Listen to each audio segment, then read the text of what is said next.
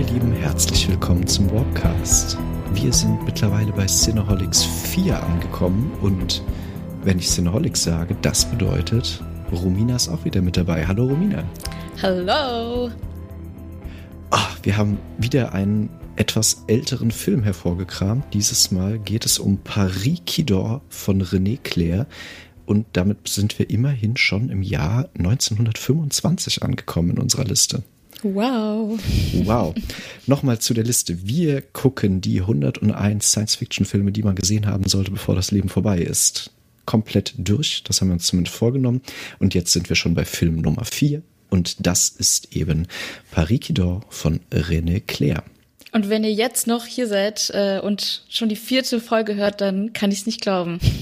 Oh ja, dann sind wir stolz auf euch und glücklich und vielleicht guckt ihr auch mit uns diese Liste durch und habt da sogar ein bisschen Spaß dabei und könnt euch jetzt anhören, was wir so zu dem Film sagen, wie wir ihn fanden und ja, was das so mit René Clair auf sich hat vielleicht. Magst du anfangen, über den Regisseur wieder zu erzählen? Weil da habe ich mich jetzt mal wieder nicht informiert. Ich würde es versuchen, halbwegs kurz zu halten. René Clair ist einer der großen frühen Filmemacher von Frankreich und ist vor allem dadurch eigentlich interessant, weil der so ein bisschen die Genre gewechselt hat. Also der hat...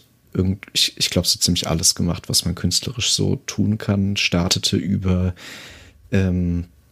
selber das Theater, über Varieté, über dann selber eine Karriere als Schauspieler und wurde dann eben peu à peu auch Regisseur und ist dann über den Stummfilm auch eben in den Tonfilm mit reingewachsen und hat dadurch so diese Frühzeit des französischen Filmes ganz stark mitgenommen. Und aber viele frühe Filmemacher, die waren ja im Varieté oder im Theater und dann sind sie so in den Stummfilm reingekommen. Genau, also war jetzt nicht so ungewöhnlich. Nee, das ist nicht so ungewöhnlich. Bei ihm muss man halt eher sehen, dass er eine relativ lange Schaffensperiode dann auch hat. Also er hat in den 20ern angefangen, Filme zu machen, hat noch bis in die 60er Jahre Filme gemacht. Das ist, glaube ich, schon mal so an sich was Spannendes. Und er ist der erste Cinematograf gewesen, der dann in die Akademie der schönen Künste, in die Académie Française aufgenommen worden ist. Und das ist, glaube ich, ganz wichtig, weil das zeigt, dass eben da dann auch Film zu einer Kunstform wirklich geworden ist und als Kunstform anerkannt worden ist. Ne? Und da ist er ganz wichtig, weil er eben auch so ein bisschen gerade in den 20ern so ein bisschen Richtung Avantgarde-Filme Wann ist er in diese Akademie reingekommen und wie alt war er dann, frage ich mich gerade. Also, weil das war ja nicht in den 20ern. Das muss ich selber gerade mal nachgucken. Da musst du mir jetzt 2 Sekunden geben. 1960 wurde er dann in die Académie Française aufgenommen. Und wann ist er geboren? Er ist geboren, das haben wir, genau, ein bisschen harte Daten, ne? 1898 in Paris geboren, 1981 dann verstorben. Und ja, relativ alt geworden und eben, wie gesagt, auch eine lange Schaffensperiode dann noch als Regisseur gehabt. Ne? Paris qui dort ist so eins seiner ersten Werke gewesen. Er hat vorher sein Filmdebüt gehabt mit Entracte. Ich hoffe, das sage ich richtig. Wie gesagt, habe ich mich die letzten Male immer schon entschuldigt. Mein Französisch ist unglaublich schlecht. Ich kann praktisch gar nichts. Aber das ist so sein erster Film gewesen und das ist eine Hintergrund-Collage eigentlich gewesen zu einem Ballettabend. Und das wurde im Zwischenspiel des Ballettabends gezeigt. Und das hat ihn wohl als Filmemacher über Nacht in Paris absolut zum Stadtgespräch gemacht. Und schon ein Jahr später ist dann eben Paris qui dort rausgekommen. Und das war eigentlich so mit der Anfang seiner Filmkarriere. Ja, lass mal erzählen kurz, was in dem Film passiert. Der Hauptdarsteller heißt Albert. Und er ist irgendwie wie der Wächter des Eiffelturms, könnte man sagen. Wacht auf um 10 Uhr morgens, super spät eigentlich für einen Wächter, aber okay. Irgendwie ist nichts los. Also von oben schaut er herab, oder? Weiß ich gerade nicht, ob er am Anfang schon... Also genau. Ja, und das ist nichts los, keine Autos, nichts. Und dann fährt er runter und findet auf einmal den ersten Mann so bewegungslos. Und anscheinend schläft die Stadt, keine Bewegung ist da. Wir kriegen erstmal ganz viele tolle Aufnahmen von Paris. Ja, das sowieso. Ich, das war das so mein Ersteindruck, als der Film losging und man eigentlich noch so gar nicht gecheckt hat, worum es eigentlich geht, dass man direkt erstmal einsteigt mit tollen Aufnahmen von Paris. Ne? Also, ja, also dass man solch tolle Aufnahmen hat, ohne Menschen vor allem auch. Also frag mich, wie viel Uhr die das dann gedreht haben, weil es ja, es ist ja schon hell irgendwie auf den Aufnahmen, dass man wirklich gar keinen Menschen sieht. Das ist echt cool. Es sind auch wahrscheinlich oft Fotos, nehme ich mal an. Weiß ich nicht. Aber ich glaube auch, dass sie zum Teil überblendet haben und zum Teil vor Prospekten gedreht haben. Also nur mal für euch, die so gar nicht in den Film reingeschaut haben. Wir haben dann auch Szenen, auch später noch, die vom Eiffelturm runter gefilmt sind. Und da bin ich mir ziemlich sicher, dass sie viel davon vor Prospekten gedreht haben. Aber sehr toll gemacht und ja, schöne Bilder einfach erstmal, ne? So, und dann haben wir noch gar nichts von der Handlung. Genau, also er läuft da rum, alle scheinen zu schlafen oder sich nicht zu bewegen, ganz komisch. Und dann findet er einen Mann am Steuer, schiebt den so zur Seite und nimmt das Steuer und fährt einfach mal los. Und dann fährt er schon, glaube ich, ein Stückchen raus, weil dann ist er auf so einer Art Landstraße.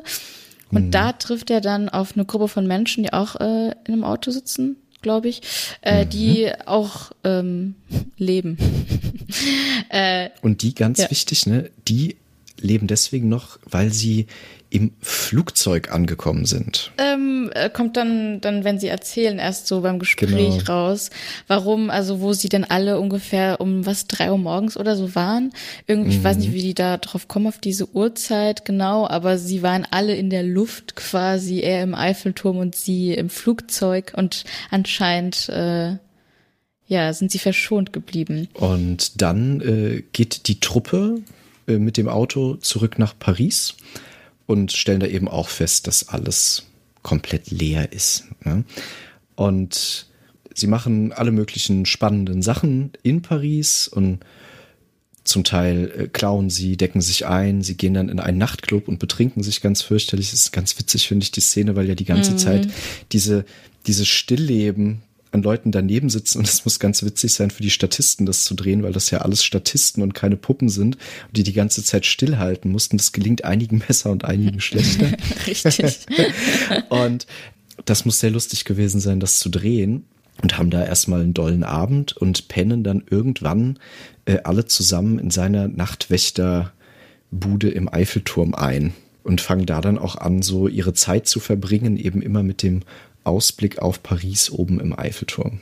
Und dann vergehen meines Erachtens nach mehrere Tage, so 2-3 Tage oder so, wo sie ganz viel Spaß haben und coole Sachen unternehmen, und dann auf einmal hören sie, und das weiß ich gerade nicht mehr, im Radio oder so generell irgendwie so eine Stimme auf einmal, die sie ruft, dass sie zu einer bestimmten Adresse kommen sollen. Ja, er hat ein Funkgerät da oben stehen, wahrscheinlich kriegt er da Arbeitsanweisungen, und durch dieses Funkgerät kommt dann ein Ruf an von einer jungen Frau.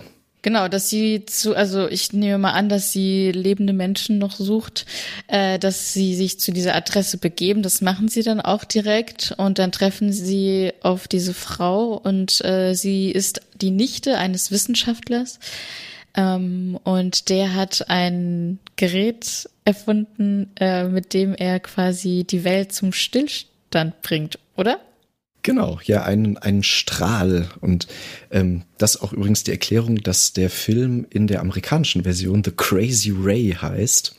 Das sind eben diese Strahlen, die dieses Gerät ausgesendet hat, und die ganze Welt hat stillstehen lassen. Und sie sind die einzigen, die sich noch bewegen können, weil er so hoch oben im Eiffelturm oberhalb dieser Strahlung gewesen ist und die anderen im Flugzeug gewesen sind. Und da gibt's eine lustige Einblendung, wie so eine Karikatur, so gezeichnet, so, wo die zeigen, dass der Strahl genau gerade unter dem Eiffelturm, also da, wo die Bude ist quasi, aufhört, dass der Strahl da nicht dran gekommen ist. Das war ganz lustig. Ich finde auch ganz spaßig, wie die Maschine, die den Strahl produziert, so gemacht ist. Das ist halt ganz offensichtlich eine nicht besonders gut gemachte theaterähnliche Kulisse, ne? Also so ein großer Papphebel, der dann rumgedreht wird und so, aber es ist irgendwie ganz spaßig anzusehen, und auch der Wissenschaftler selbst ist richtig, so ein richtig cool, crazy Erfinder, irgendwie der in seinem Morgenmantel abgefahrene Formeln einfach an die Wand malt mit Kreide und ja, irgendwie ganz spaßig anzusehen. Und dann sagt er irgendwie, dass er gar nicht auf den Gedanken gekommen ist, einfach das wieder zurückzudrehen, also den Schalter quasi. Ist doch voll bescheuert. So, muss erst mal berechnen, wie das gehen könnte, ja. Ja, und dann macht er es aber einfach quasi, nimmt er den Schalter und legt ihn auf die andere Seite um genau dieselbe Uhrzeit, ne, wieder um 3 Uhr morgens oder so. Ja, da musste aber vorher echt extrem rechnen, um darauf zu kommen, dass er den Schalter wieder zurückschieben muss. Also wirklich sehr schön gemacht und dann erwacht eben die Stadt wieder zum Leben und sie bekommen große Probleme, weil Diebesgut von ihnen gefunden wird, dass sie in der Zeit eingesteckt haben und dann erzählen sie eben, wie das alles so zustande gekommen ist und man hält sie für verrückt. Und ja, will sie sogar in ihren Anstalt stecken. Hm. Ja, und dann kommt auch ein Arzt und so und die erzählen wieder die Geschichte, aber sie werden dann irgendwie quasi entlassen, oder? Also sie bleiben nicht lange dort und werden nicht festgehalten. Und was mir noch aufgefallen ist, die ganzen Menschen, wenn sie wieder zum Leben erwachen, es ist so, als wäre keine Zeit vergangen. Also es geht direkt weiter, so in der Sekunde, in der sie stehen geblieben sind quasi. Ja, hatte ich irgendwie nicht drüber nachgedacht, aber irgendwie dachte ich so, vielleicht wachen sie erst so auf und so, was ist passiert, aber als wäre nichts gewesen, so. Ja, sie haben es gar nicht gemerkt und weil es auch genau dieselbe Tageszeit ist, hat wirklich überhaupt keiner gemerkt, dass was passiert ist. Eigentlich ein ganz netter Kniff, ne? So rein storytechnisch ist der Film eigentlich nicht so besonders. Das ist für, ich sag mal, für den geneigten Science-Fiction-Fan was man ziemlich oft schon irgendwo gesehen hat, irgendwo gehört hat, irgendwo gelesen hat. Aber es ist doch so einer der ersten Filme, die das so in der Form dann wirklich thematisiert hat. Und ich finde, der Film lebt eigentlich von allem außer der Handlung. Ja, also die Handlung ist wirklich nicht besonders. Das sind einfach coole Bilder und die Story ist halt so ein bisschen witzig. Also das irgendwie alles schläft, aber ja, also sagt nicht viel aus irgendwie. Und das sind sehr stereotypische Rollen. Also der Gauner, der eine, der klaut, der andere ist ein reicher Mann. Die Frau, die dann auch irgendwie wie so ein Objekt der Begierde ist und der Hauptcharakter halt und der verrückte Wissenschaftler so. Oh, das fand ich eine ganz gute Szene noch, ne, wo sie dann, also dann sind sie irgendwann oben auf dem Eiffelturm und machen alle möglichen spaßigen Dinge da mit Aussicht und dann kommt die Einblendung, dass sie nach ein paar Tagen irgendwann doch feststellen, dass es anscheinend nur noch eine Frau gibt, aber viele Männer, die noch am Leben sind, beziehungsweise die sich noch bewegen können und dann gibt's natürlich Streit. Aber als diese Tafel eingeblendet worden ist mit diesem Text, musste ich ein bisschen schmunzeln. Ja, also, so, dass sie nach ein paar Tagen stellen sie das irgendwie fest. Das ist, naja, finde ich jetzt nicht so toll als Frau, aber es ist irgendwie, naja.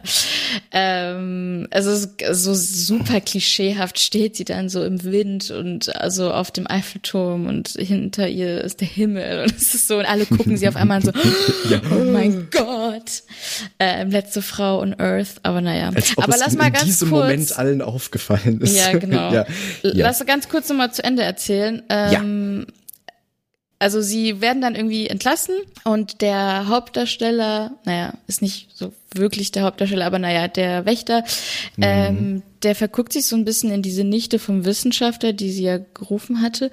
Und dann gehen sie nochmal zum Wissenschaftler und weil ihnen auffällt, dass sie ja zufällig kein Geld haben, weil sie alles, was sie irgendwie eingesteckt hatten bei der Party und so, irgendwie nichts mehr da haben. Und dann wollen sie nochmal den Schalter umlegen. Machen sie dann auch? Oder? Ja. Kommen dann aber nochmal ins Gefängnis. Jetzt bin ich verwirrt. Nur einmal, oder? Nee, nur einmal. Auf jeden Fall versuchen sie es dann nochmal. Es klappt dann nicht so richtig. Und dann gehen sie einfach zum Eiffelturm. Und das war's. Und gucken so nach unten. Ach, mit dem Geld, das fand ich tatsächlich nicht schlecht. Also das ist ja, ich glaube schon, dass der Albert irgendwie die Hauptfigur ist. Ne? Der so vom Leitmotiv her. Ja. Und der hat ganz viele 1000-Franc-Scheine. Und stellt dann irgendwann fest, dass er mit dem Geld ja gar nichts anfangen kann, weil er keinen bezahlen kann und fängt die an, vom Eiffelturm runterzuschmeißen. Ja. Und das ist irgendwie ein ganz schönes Bild, weil dann geht dann eben die Zeit doch wieder weiter und er hätte das Geld sehr gut gebrauchen können. Und mehrfach finden dann so Leute so 1000-Euro-Scheine auf der Straße und freuen sich ganz doll. Stimmt. Und das ist irgendwie, das ist doch ein ganz abgefahrener Gedanke irgendwie. Was sind so deine stärksten Eindrücke vom Film? Also wie gesagt, diese Bilder ohne Menschen vom Eiffelturm, davor vom Trocadero. Was mir irgendwie direkt in den Sinn gekommen ist, dass das so ein bisschen wie Dornröschen ist, so alle schlafen, wie so der Jahrhundertschlaf. Das fand ich irgendwie ganz cool. Also das wirklich, bei Dornröschen sind ja auch gut, da schlafen die Leute danach auch so richtig ein. Aber die stehen wirklich da an der Stelle, als dann der Fluch über sie kam. Das fand ich irgendwie ganz süß, den Gedanken. Und was noch? Aber was ich auch ganz cool fand, als sie dann da beim Trocadero schwimmen sind.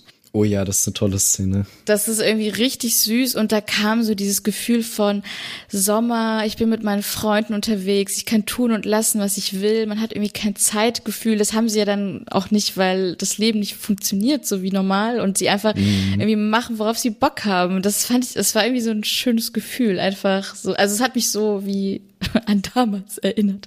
Also, wo man jünger war und so keine Sorgen hatte und einfach tut, was man will und irgendwie in Feiern geht und auf dem Eiffelturm chillt und irgendwie Spaß hat und dann da schwimmen geht. Also es war irgendwie schön. Ja, auf jeden Fall.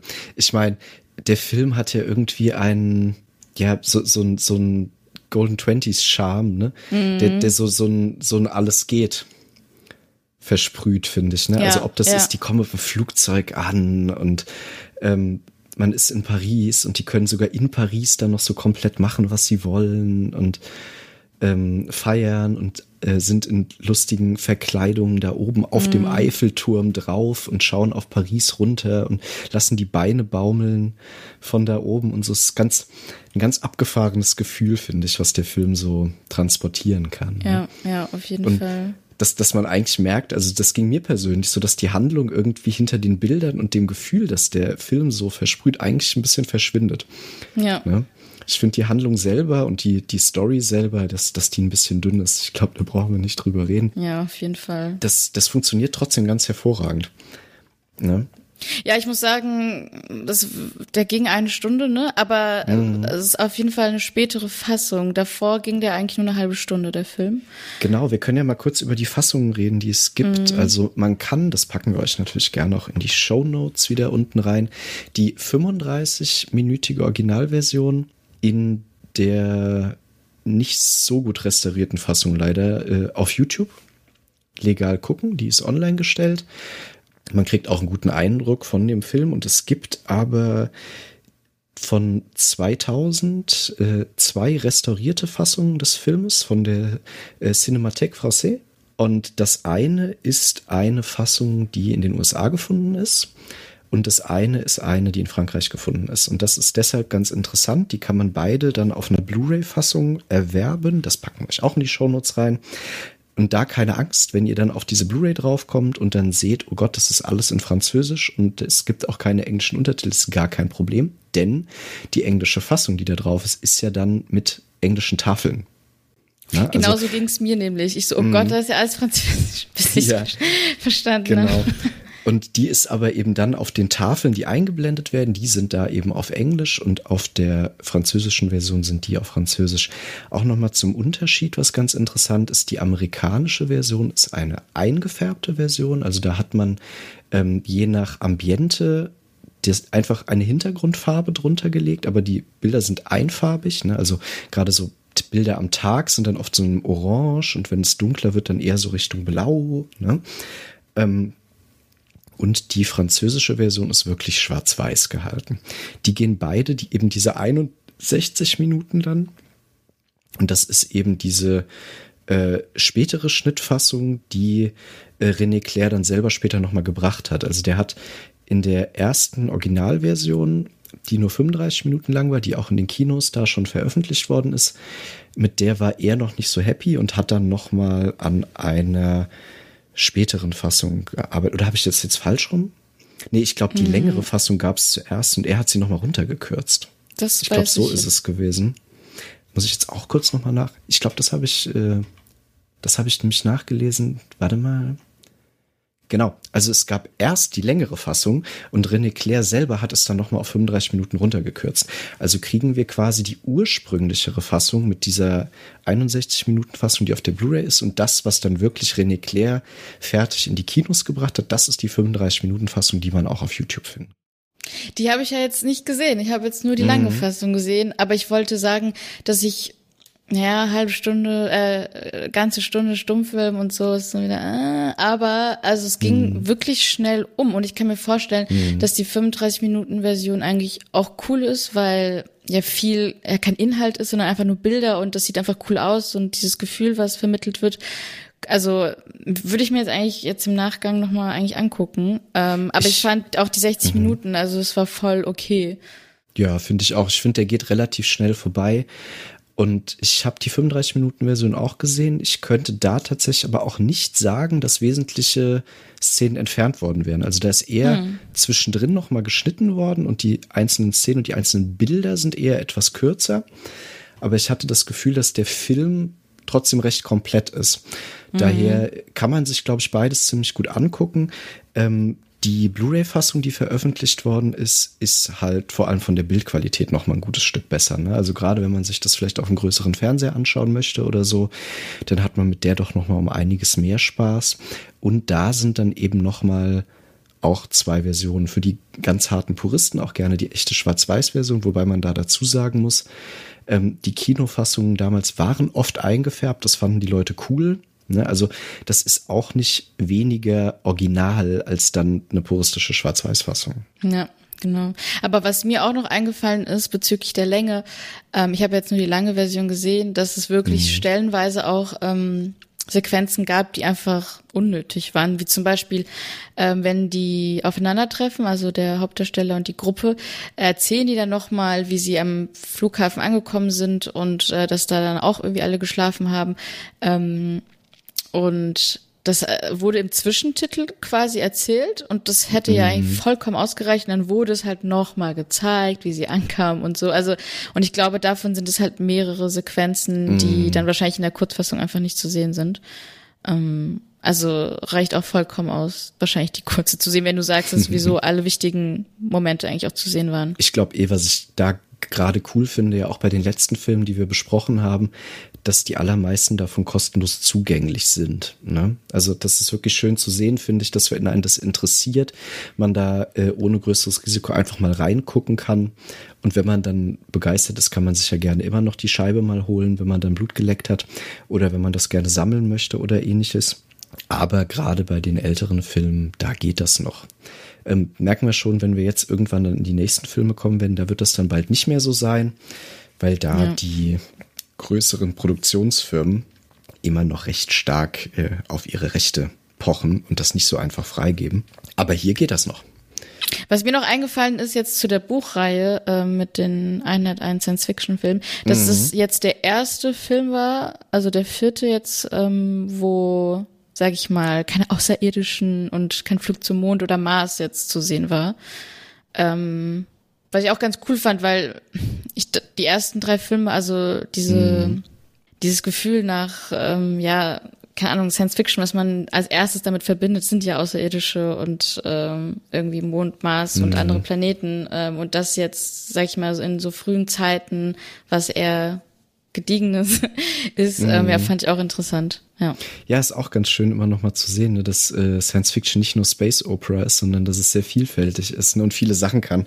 Jawohl, ja. Was können wir noch zum Film erzählen? Ich glaube, wir haben es eigentlich ganz gut wiedergegeben und ich glaube, wir können einfach wärmstens empfehlen, sich da selber mal ein Bild von zu machen und da mal reinzuschauen. Ne? Ja, macht großen Spaß. Kann man, glaube ich, auch unabhängig von Science-Fiction gut mal reingucken, weil ich, wie gesagt, ich bin wirklich ein großer Fan von den Paris-Bildern, die da gezeigt werden. Es ist wirklich schön zu sehen. Ne? Und der Science-Fiction-Aspekt ist eh gar nicht so stark. Nee, also deswegen war es mir auch so krass aufgefallen. Aber ich hatte noch in irgendeiner Kritik gelesen, dass es halt, dass es eher Bilder sind. Also warte, hier ist irgendein Zitat, alles ist Bild und nichts als Bild. Also ja, das finde ich, beschreibt es eigentlich ganz gut. Also bewegte Bilder, die einfach cool aussehen und ein cooles Gefühl vermitteln. Ja. Stimmt. Wir haben bei den letzten schon angefangen, die immer mal zu bewerten und dann zu gucken, was IMDb dazu sagt. Right. Willst du mal eine Zahl dahinter machen? 10 ist das Beste, ne? Ja. Keine Ahnung. Wir haben letztes Mal immer so 6 oder so gesagt, ne? Ja, was soll ich sagen? Keine Ahnung. 6,5. Mhm. Ich glaube, ich würde dem ja schon immerhin so... Doch, eine 7 würde ich ihm schon geben, glaube ich. Der hat mir schon Spaß gemacht, ist aber jetzt mal abgesehen von den Paris-Bildern auch technisch und so nicht so bahnbrechend, auch für die Zeit. Aber ganz guter Film, hat mir Spaß gemacht, 7 Punkte. Und jetzt gucken wir mal, was IMDb dazu sagt. 7,1 sogar. Das ist sehr gut schon bewertet für so einen alten Film, finde ich. Okay, ja. Hätte ich gar nicht gedacht. Bei immerhin 1745 Bewertungen. Hm. Also doch schon, den haben viele gesehen und den fanden auch viele gut. Ist vielleicht aber auch ein gefälliger Film, ne? Ja, also man guckt den einfach so schön dahin, sag ich mal. Man muss jetzt seinen Kopf nicht anstrengen und irgendwie, also, ja. Stimmt. Ja, aber ich glaube, kann man mitgehen, passt ungefähr. Wollen wir mal gucken, ich bin schon ein bisschen gehypt, denn für den nächsten Podcast, wenn wir jetzt in unserem Buch weiterblättern. Ich habe es nicht neben mir, aber ja. Ich weiß, was es ist, glaube ich. Ich weiß es auch. Aber ich muss nochmal mit der Auflistung anfangen, einfach um euch ein kleines bisschen zu nerven. So, zuerst haben wir gesehen Die Reise zum Mond von Georges Méliès. Unser zweiter Film war Flug zum Mars von Holger Matzen. Unser dritter Film war Aelita von Jakov Protasanov, dem russischen Film. Dann hatten wir jetzt Paris qui dort von René Clair. Und der fünfte Film in der Reihe ist Metropolis von Fritz Lang. Oh, ich bin schon ein bisschen aufgeregt. Muss ich ganz ehrlich, ich liebe diesen Film. Und ich weiß, dass es für viele Leute auch schwierig ist, weil der ist auch anstrengend zu gucken. Aber ich liebe diesen Film. Aber wir müssen eine Sache gucken. Wir wollen ja noch ein Special machen. Denn, liebe Leute, dieses Jahr ist 2022 und das bedeutet, wir sind in dem Jahr angekommen, das in Soylent Green beschrieben wird. Babababam, ne? Großer Klassiker. Und das wäre doch ein Grund vielleicht dann in Soylent Green auch dieses Jahr mal schon reinzugucken, denn der ist zwar in unserem Buch drin, aber bis wir über den sprechen, ich glaube, da sind wir noch ein paar Jahre beschäftigt. So, und aber wir können uns ja mal noch überlegen, also jetzt habt ihr nämlich ein Entweder-Oder. Entweder die nächste Folge wird ein Special sein und wir sprechen schon über Soylent Green, oder es wird Metropolis, das wissen wir noch nicht. Da werdet ihr ein bisschen überrascht, vielleicht guckt ihr euch beide Filme schon mal an. Genau, das ist eine gute Idee. Ja, und ansonsten natürlich, wenn ihr die noch nicht gehört habt, hört euch die alten Podcast-Folgen an und guckt die Filme dazu. Die bisherigen Filme sind alle kostenlos im Internet guckbar. In den Shownotes sind die auch verlinkt. Für Fans gibt es natürlich auch das feste Medium irgendwo zu bekommen von diesen Filmen. Bei dem einen ist es ein bisschen leichter, bei dem anderen ist es ein bisschen komplizierter. Paris qui dort zum Beispiel ist lieferbar in der Blu-ray-Version, den kriegt man sehr einfach. Und wie gesagt, da nur nicht abschrecken lassen, dass die Blu-ray komplett französisch ist. Die Filmversion, die aus Amerika kommt, ist auch auf Englisch dann betitelt. Jawohl. Ich glaube, das war's schon wieder, oder? Ich glaube, zu dem Film können wir einfach nicht so viel sagen. Ne? Ja, also ich glaube, mehr würde jetzt nichts bringen. Nee, ist aber wirklich, ich glaube, das kann man nochmal mitnehmen. Das ist einfach ein gefälligerer Film. Ne? Also gerade im Kontrast jetzt zu den letzten beiden. Die haben schon ein bisschen mehr Anspruch und da braucht man auch ein bisschen Sitzfleisch. Da muss man gut aufpassen, immer wenn die Texte eingeblendet werden und so. Und das ist bei dem doch deutlich entspannter und den kann man noch ein bisschen mehr so auf der Couch genießen. Richtig. Jawohl. Dann, ihr Lieben, das war's für dieses Mal mit Cineholics und nächstes Mal geht es dann eben weiter. Entweder mit Soylent Green oder schon mit Metropolis. Man weiß es nicht, seid gespannt. Tschüss, ihr Lieben. Ciao, macht's gut.